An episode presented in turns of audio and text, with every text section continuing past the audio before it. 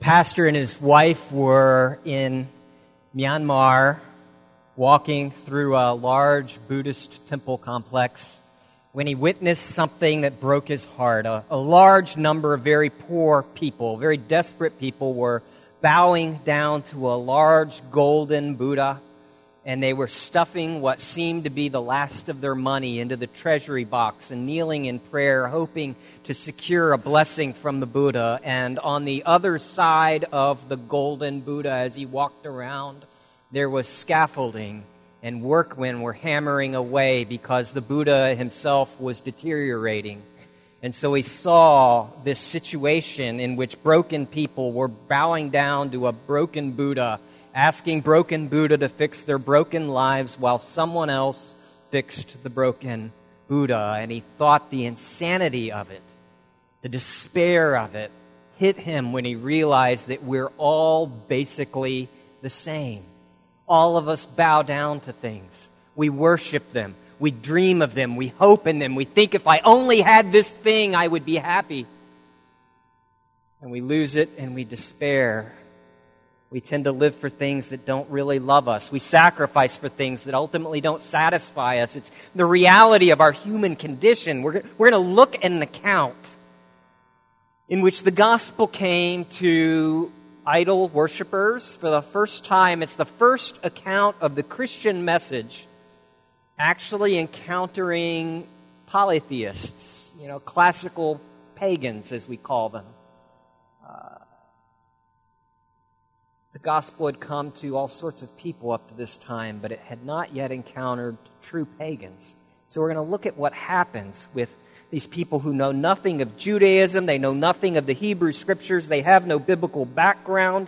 They are very, very different from those early Jewish followers of Jesus. It's Acts chapter 14. We're going to read verses 8 through 20. If you want to follow along as I read, this is Acts chapter 14, beginning in verse 8, in this earliest history of those Jewish followers of Jesus. In Lystra, there sat a man crippled in his feet who was lame from birth and had never walked. He listened to Paul as he was speaking, and Paul looked directly at him, saw that he had faith to be healed, and Paul called out, Stand up on your feet. And at that, the man jumped up and he began to walk. when the crowd saw what Paul had done, they shouted in the, the Lycaonian language, The gods have come down to us in human form. Barnabas they called Zeus. Paul they called Hermes because he was the chief speaker. The priest of Zeus, whose temple was just outside the city, brought bulls and wreaths to the city gates because he and the crowd wanted to offer sacrifices to them. But when the apostles Barnabas and Paul heard of this, they tore their clothes and they rushed out into the crowd shouting, Men, why are you doing this? We too are only men, human like you. We're bringing you good news, telling you to turn from these worthless things to the living God who made the heaven and earth and sea and everything in them. In the past, he let all nations go their own way, yet he has not left himself without testimony. He's shown kindness by giving you rain from heaven and crops in their seasons. He, he provides you with plenty of food. He fills your hearts with joy. And even with these words, they had difficulty keeping the crowd from sacrificing to them. Then some Jews came from Antioch and Iconium and won the crowd over. They stoned Paul they dragged him outside the city thinking he was dead. But after the disciples had gathered around him, he got up, he went back into the city, and the next day he and Barnabas left for Derbe. It's an interesting passage. It leads us to some, some questions. First of all, we've already touched on it. To whom are Paul and Barnabas actually speaking?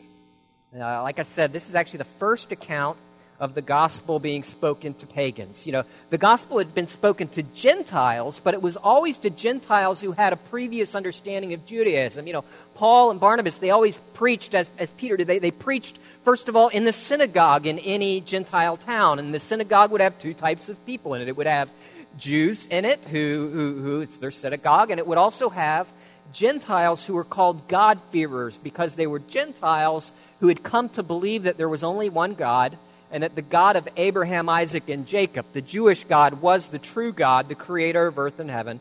And they were not yet ready to convert to Judaism. That would require circumcision, that would re- require strict adherence to food laws, but they had nevertheless come to worship this one Jewish God. And yet here, they're, they're, in, they're in this town called Lystra, and, and they're, they're, they're preaching to a group of polytheists in the city center. They're actually probably at the city gates, which uh, in that town would have been where gatherings and preaching and things like that would have taken place. And you can picture the scene.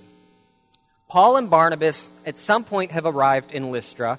Uh, that was 19 miles south of Iconium, modern day Konya, today south central Turkey. Lystra was, was a, a, town on the main road between, you know, Antioch in Syria on one end, far, far to the, the west. The west. And, and then on the, the other end, you know, on the Aegean, you know, was, was, was Ephesus. And it was the road that connected those. And so this was a heavily traveled place.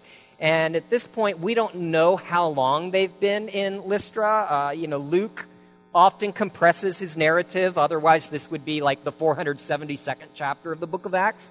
So we don't know if they've been there hours, or if they've been there weeks, or if they've been there longer. At this point, it says that there were disciples in the town, and so we don't know if those were disciples who had traveled with him and Barnabas, or if they were converts, in which case they had probably been in the town a while. But, but Paul and Barnabas are near the city gate, and they're doing public preaching. The gates were where, you know, you would have had, you know, people who were disabled would be set out by the city gates so that travelers hoping for a blessing on their journey might give them some money, some alms for the poor. And, and, and as Paul is preaching, he's talking about Jesus, this, this Son of God who's come down to the earth in human form for us sinners he's preaching, and there's this one guy, disabled guy, who's totally tracking with him. He's nodding. He's, he's definitely listening in. He's getting excited. Our eyes are getting big. He's praising God. And, and Paul and Barnabas single him out, and they say, You, there, stand up on your feet. And he's like, He can't stand up. He's disabled.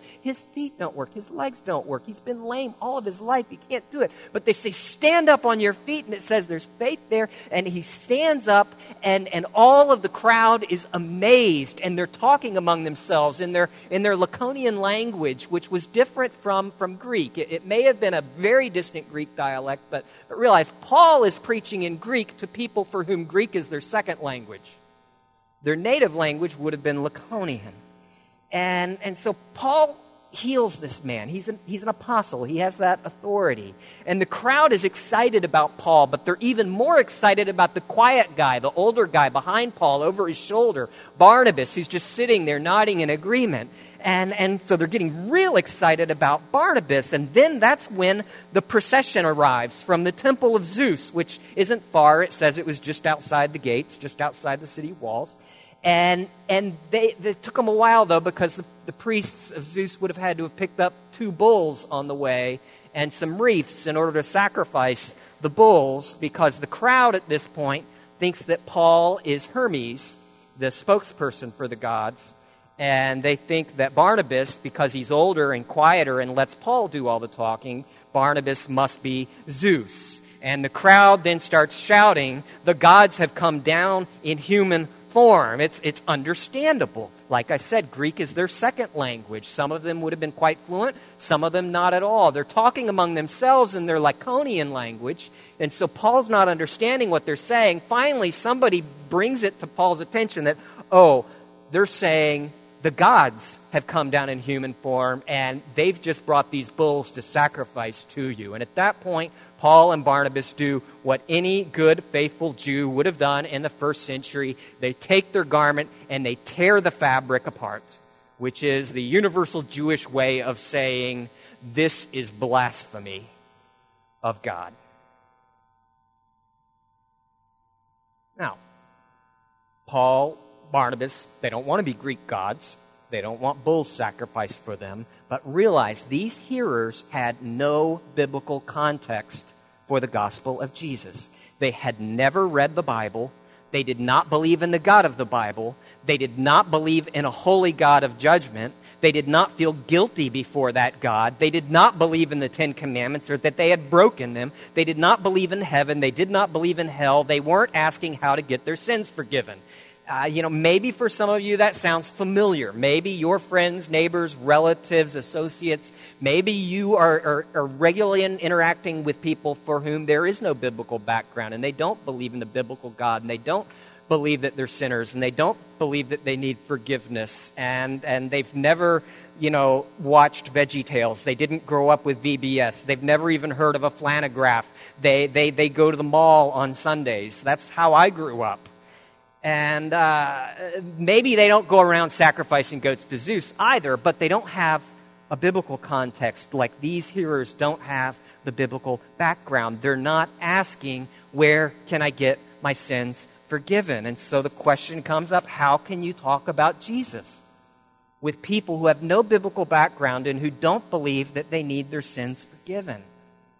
You say, Greg, that's easy. You just need to tell them that they're sinners. And so we just need to commission all of the Christians to go around door to door and, and, and make everybody see how sinful and wicked and evil and depraved they are and how liable to God's judgment they are. And, and, and practically, what's that going to achieve is that a whole lot of non Christians are going to think that Christians are incredibly judgmental, and they're going to think that the Christian message is to stop sinning a message of law instead of a message of gospel. In fact, I think we've actually tried that in American culture for much of the past century and it hasn't really gotten us very far because most people think Christians are judgmental. Most people think that the Christian message is a message to stop sinning. But theologically, there's a bigger problem. Theologically, conviction of sin is always the work of the Holy Spirit. It's not our job to show people that they need forgiveness. It's our job to, to, to preach the gospel and to live it out with our lives. And so, how can we communicate the gospel of Jesus to people who do not feel a need for forgiveness.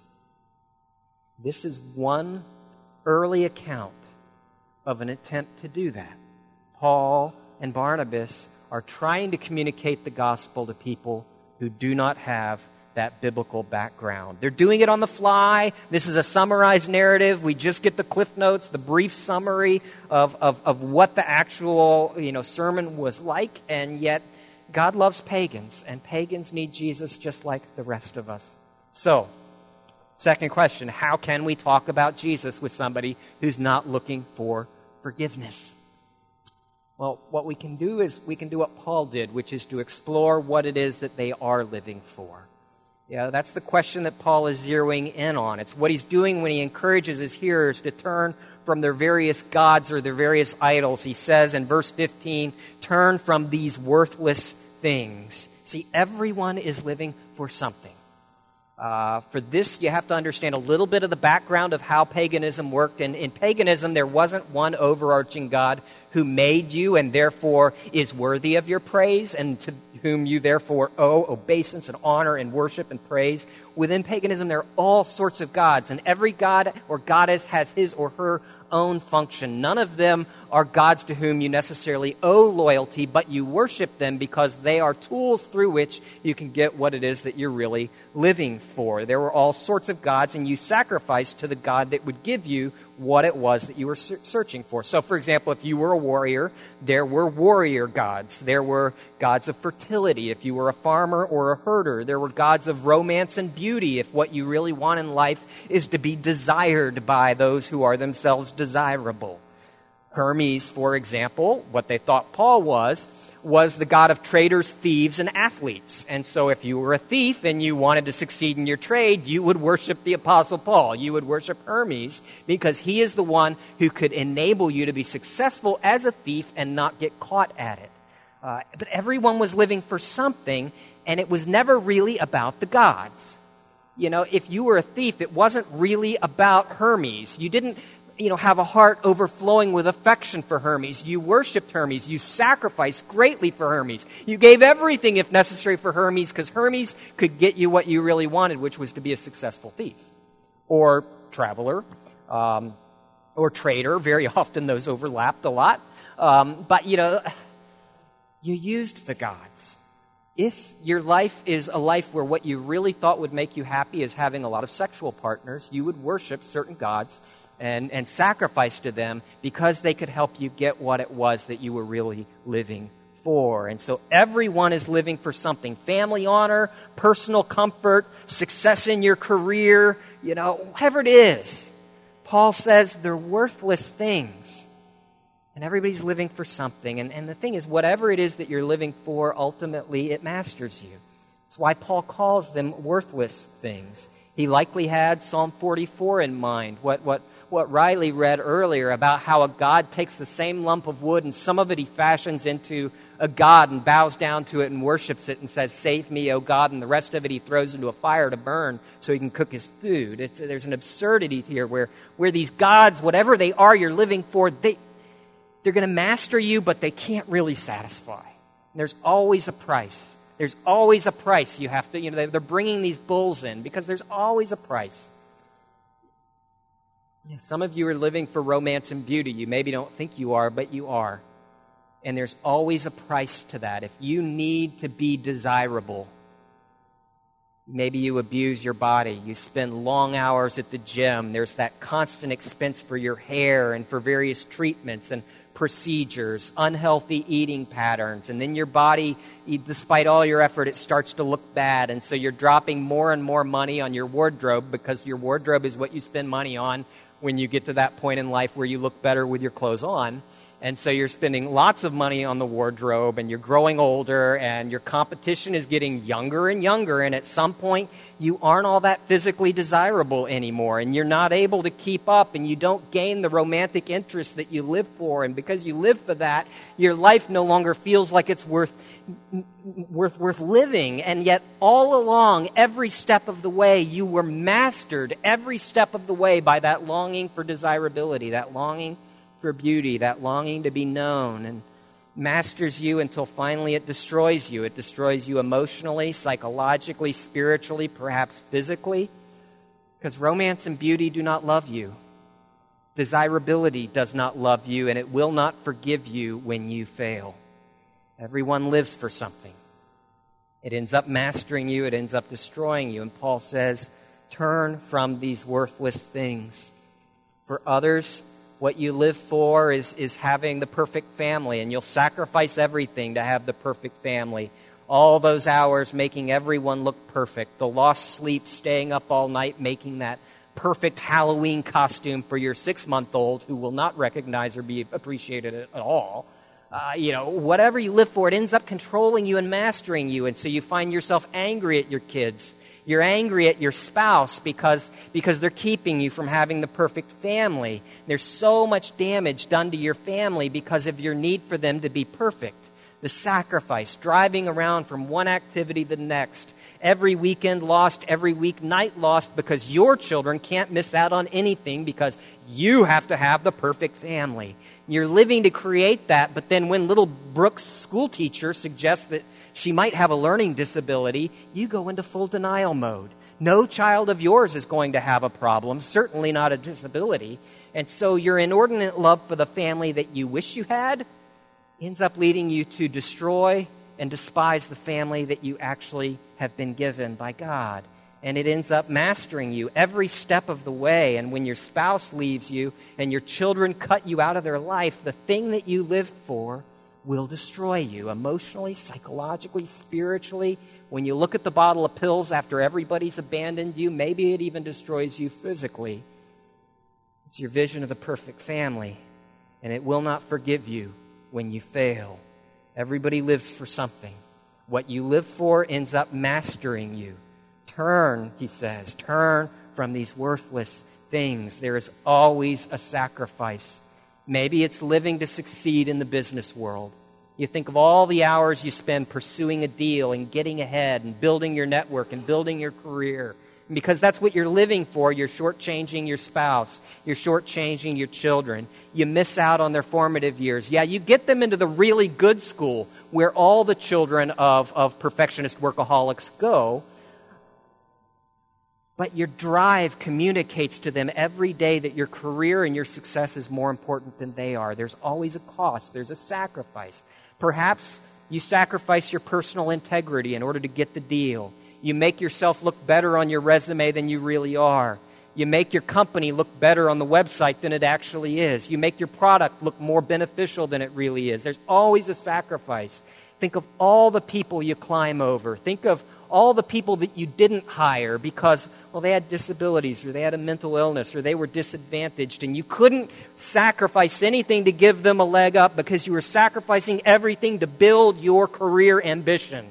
You think you're in control, but you're not. What you live for, it masters you. And your ambition masters you. And when a new competitor then comes into town and he undercuts your market, as you're sitting at your desk in an empty office, you've had to let go of all your employees, and on the way are the furniture repo people to take even your desk chair. It will destroy you. What you lived for masters you, and it destroys you because at the end of the day, your career ambition will not forgive you when you fail. Turn, he says. Turn from these worthless things. Everybody lives for something. Whatever it is that you're living for, and if you're honest before God, you can ask Him, Lord, what am I living for? And when I'm not bowing down and worshiping you, what am I bowing down to? What am I worshiping? What is it, if I were to lose it, would make me not want to live anymore? What is it that I would deny God in order to get a hold of? What is it that I feel I have to have? What is it that, that causes insane, crazy emotions in me? That's what you're bowing down to. That's what you're living for. That's what you're sacrificing bulls to. That's what you're bowing down to as your God instead of Jesus. I remember one pastor. He had a guy in his church, young guy, ambitious guy, crazy brilliant guy. He had the connections, and he told his pastor, he said, Pastor, I'm going to just throw everything toward my career for 10 years. And yeah, my wife, my kids, they'll be fine. But, but you know, I'm just going to throw everything into my career for 10 years. And then I'm going to get incredibly rich with that. And then I'm going to sit back and then I'm going to focus on serving God and my family. And the pastor looked at him and said, You know, I believe that you really are going to get really rich in the next 10 years. Because I think you've got what it takes.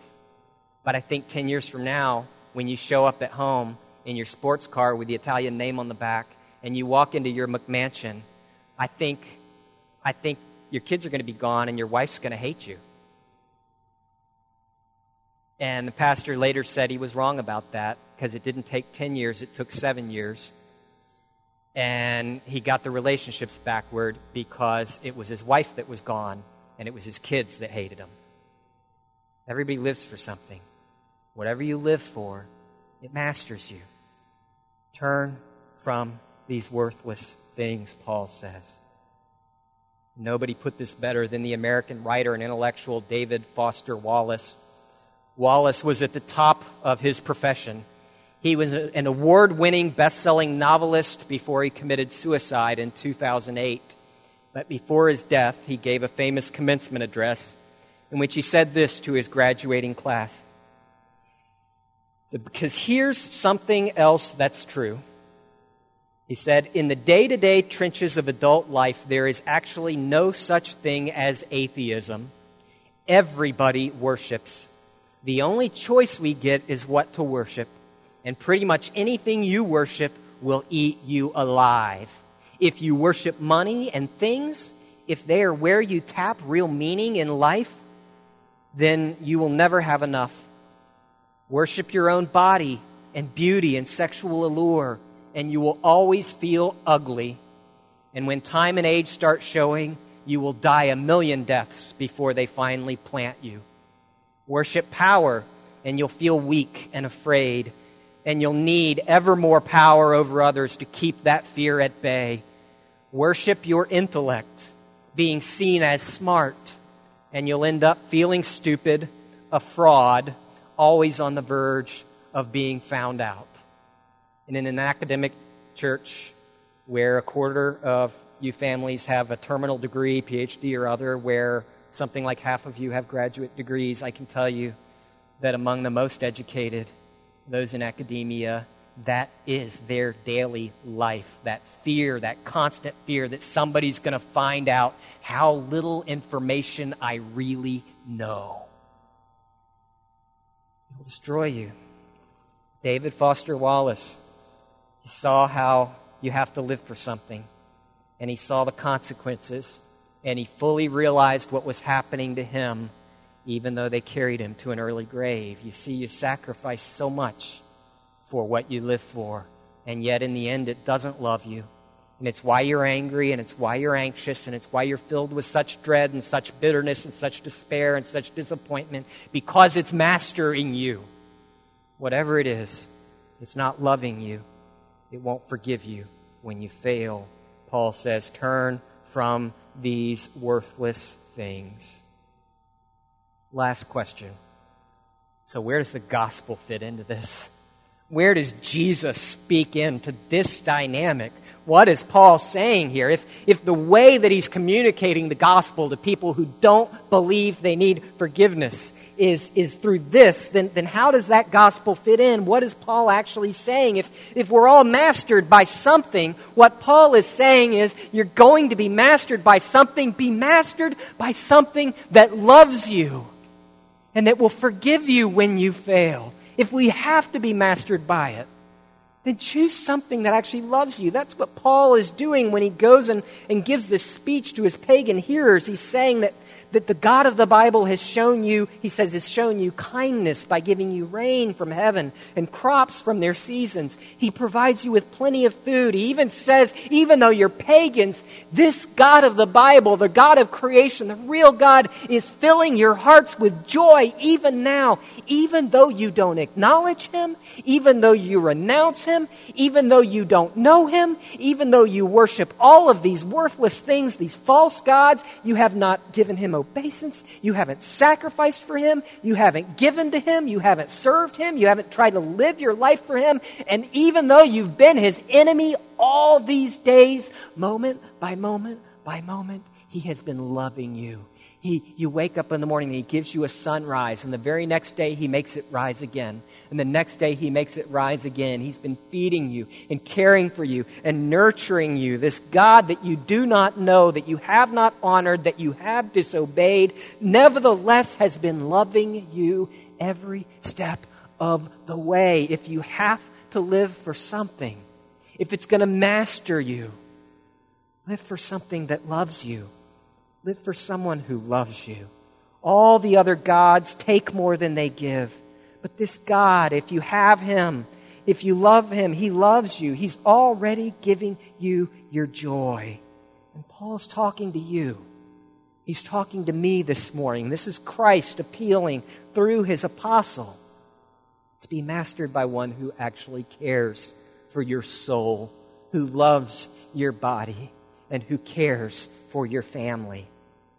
See, this, these folks, they don't know they need forgiveness yet. They haven't understood the law of God. They haven't read the scriptures. You know, when Paul goes to the synagogue, he carries a message. You are guilty. You need a new forgiveness. Jesus is that forgiveness. But when he's talking to pagans who don't know the Bible, who don't know about God, he says, You are enslaved and you need a new master a master who cares for you, a master who loves you. Tim Keller asks why the people of Lystra were expecting the gods to come down to them. And it's because of their stories. Indeed, there is some evidence, uh, more from Phrygia, which is the province next door, but there were a lot of Phrygians living in, in, in Lystra and there was a, an account of a story in Phrygia of, of the gods. Actually, it was Hermes and Zeus who came down to earth and they visited to test the hospitality of the people, and the people did not acknowledge them. And they lost out on great blessing because of that. And it's very possible, you know, that, that in all of these cultures we find stories, we find myths, we find legends, we find fairy tales that reflect that longing of redemption, that the gods would come down, that things would be restored. The, the, the film critic Brian Godawa argues that stories, all stories, are ultimately about redemption, about the world not being right and our longing that it would be made right. It's a theme that keeps showing up every, in every culture and every age. Uh, uh, uh, Tim Keller, when Tim Keller preaches this passage, he actually discusses an essay that uh, J.R.R. Tolkien uh, did. It's called On Fairy Stories. It was originally the Andrew Lang Lecture at St. Andrews in 1939, but it was later published after the war in 1947. And, and fairy tales are not generally taken uh, with a lot of respect by um, literary critical types, at least much less so than now when, when J.R.R. Tolkien's Lord of the Rings came out in the 1950s. It was just condemned in, in every literary critic out there. It was, it was, you know, people said this is childish stuff. This isn't literature. Serious scholars don't write fantasy. But Tolkien sold some books.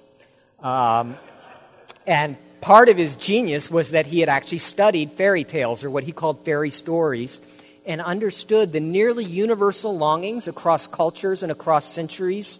Um, you know, even, even uh, secular cultures, like in the modern West, even among those who have long since abandoned a belief in, in the supernatural, uh, we still become obsessed with, with the genre that today we call fantasy. And in his essay on fairy stories, Tolkien argues that there are four human longings that are almost universal across the globe and through the millennia, and those four longings cannot be addressed properly through realistic fiction. They can only be addressed through fantasy. And what he looks at when he looks at human civilizations, he says that humans universally want to escape death. We don't want to die. We don't think we should. And we long for stories in which death can be escaped. Secondly, humans have always been fascinated by the idea of communicating with non human creatures.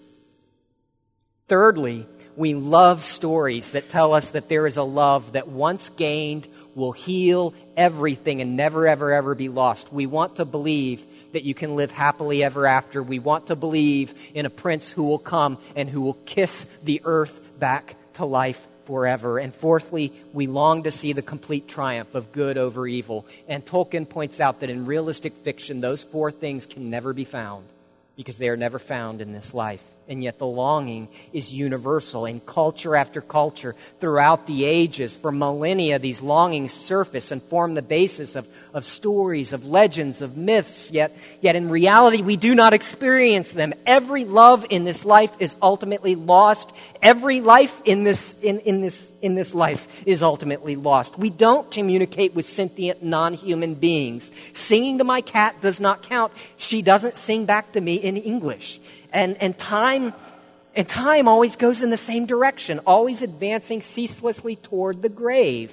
And yet the longings are universal. They're told again and again in our stories. And from a Christian perspective, these are, are echoes of Eden. They are a race memory of the human psyche, of a, a time when the world was right, when we did walk in the garden and communicated with God Himself, when we had a love that could last forever and ever a longing for a love to come and kiss us and bring healing, complete healing to the cosmos, a love never to be lost that will triumph over evil fully, finally, and forever. And Tolkien speaks of the value of recovering this experience, these longings, once lost, how, how more powerful they are when lost and regained. He writes this he says, The recovered thing is not quite the same as the thing that was never lost it's often more precious. You see, the redemption of fallen humanity is far more compelling a story than if humanity had never fallen to begin with. It's a story that resonates with us and with our human condition, our, our most basic experience as those who have suffered, who know the brokenness of the world, and who experience the bondage to the very things for which we live. There's a longing written on the human heart. And so the people of Lystra cry out, The gods have come down to us in human form. It's, it's the most ironic statement in the New Testament, well, certainly in the book of Acts. Because Paul and Barnabas have just been telling them about the Son of God who came down in human form to be the very rescuer for which they were hoping and longing. You know, their stories their actions showed how great that longing was. And so Paul tells them in verse 15, We are bringing you good news the good news about Jesus, which he calls the living God or the God who is actually alive right now. It's what all fairy stories, what if they all came true, he's saying? What if God, the real God, who has loved you and filled your hearts with joy, even though you didn't acknowledge him, what if he came down in human form?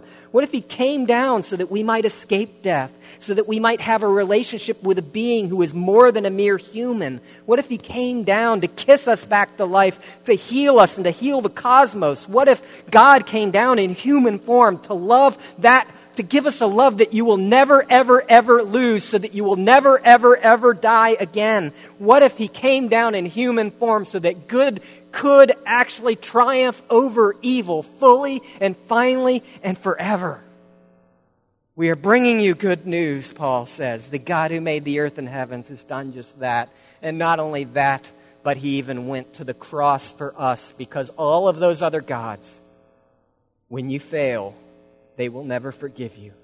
But this God of goodness, who has loved you, when you fail, he has already borne that failure for you on the cross in that great ultimate act of sacrifice in which we don't sacrifice for God, but God, our Father, sacrifices his own Son for us.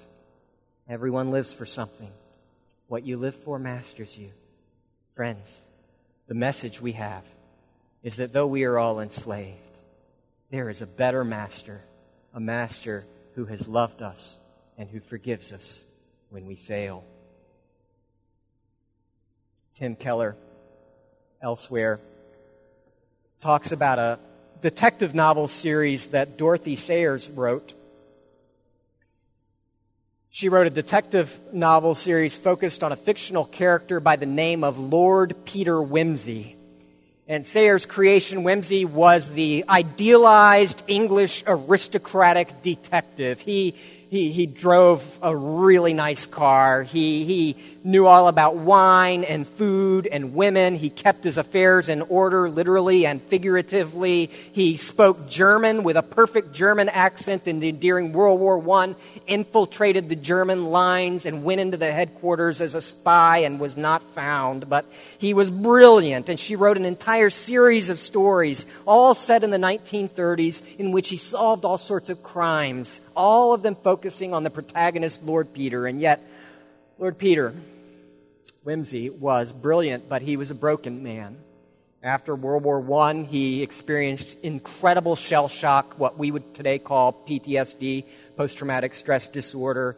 He uh, could not go to bed on him, by himself. He had to have a friend or a servant put him to bed every night because of, of the fear and the brokenness and the trauma. He could not give orders to his servants anymore because during the war, if he gave orders to somebody, he was sending them to their death. He solved a murder, and the murderer was hung sent to the gallows, and, and every day he felt the guilt and the shame of having caused someone else's death, even though the man was guilty himself of murder. He's a broken figure, empty inside, and then halfway through the Wimsey detective series, a woman suddenly shows up in the novels.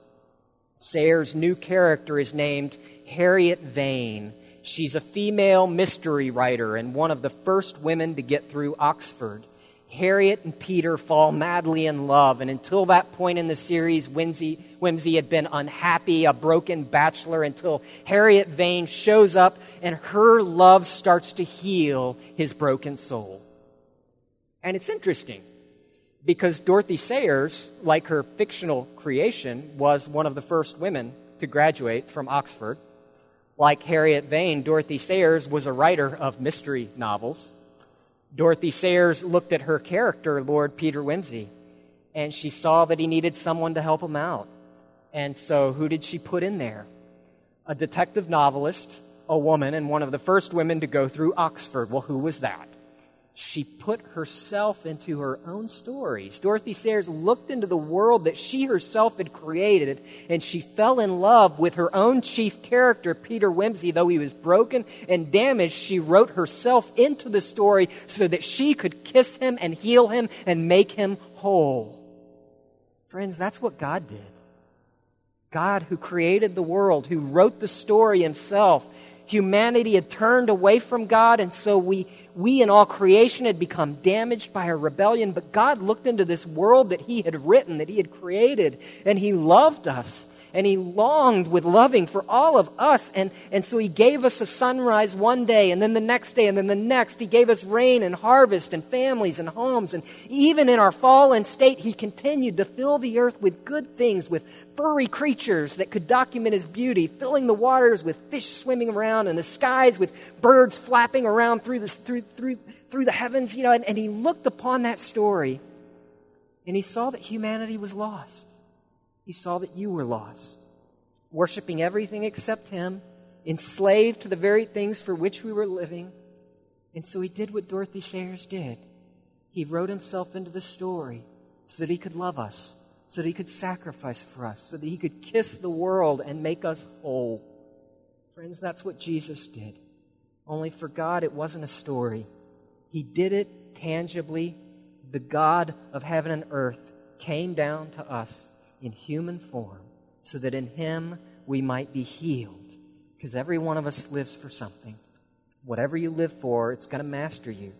And yet, friends, we see at this table the God who masters us by serving us, by sacrificing for us, by loving us, and by giving up his own son in order to have the one thing he wanted most, which was not Lord Peter Wimsey, but you. Let's pray. Oh, Father and our God, we worship your name and bow down before you now because you are the God who loves us. You are the Master who cares for us. And so we worship you and we consecrate to you the elements on this table, this bread and this cup, Lord, that you administer the good news to us that Christ has died for us and that nothing will undo that. We thank you for the hope we have of the day when you will come to make everything new and to restore the world. For it's by your stripes, Lord Jesus, that we are healed. Amen.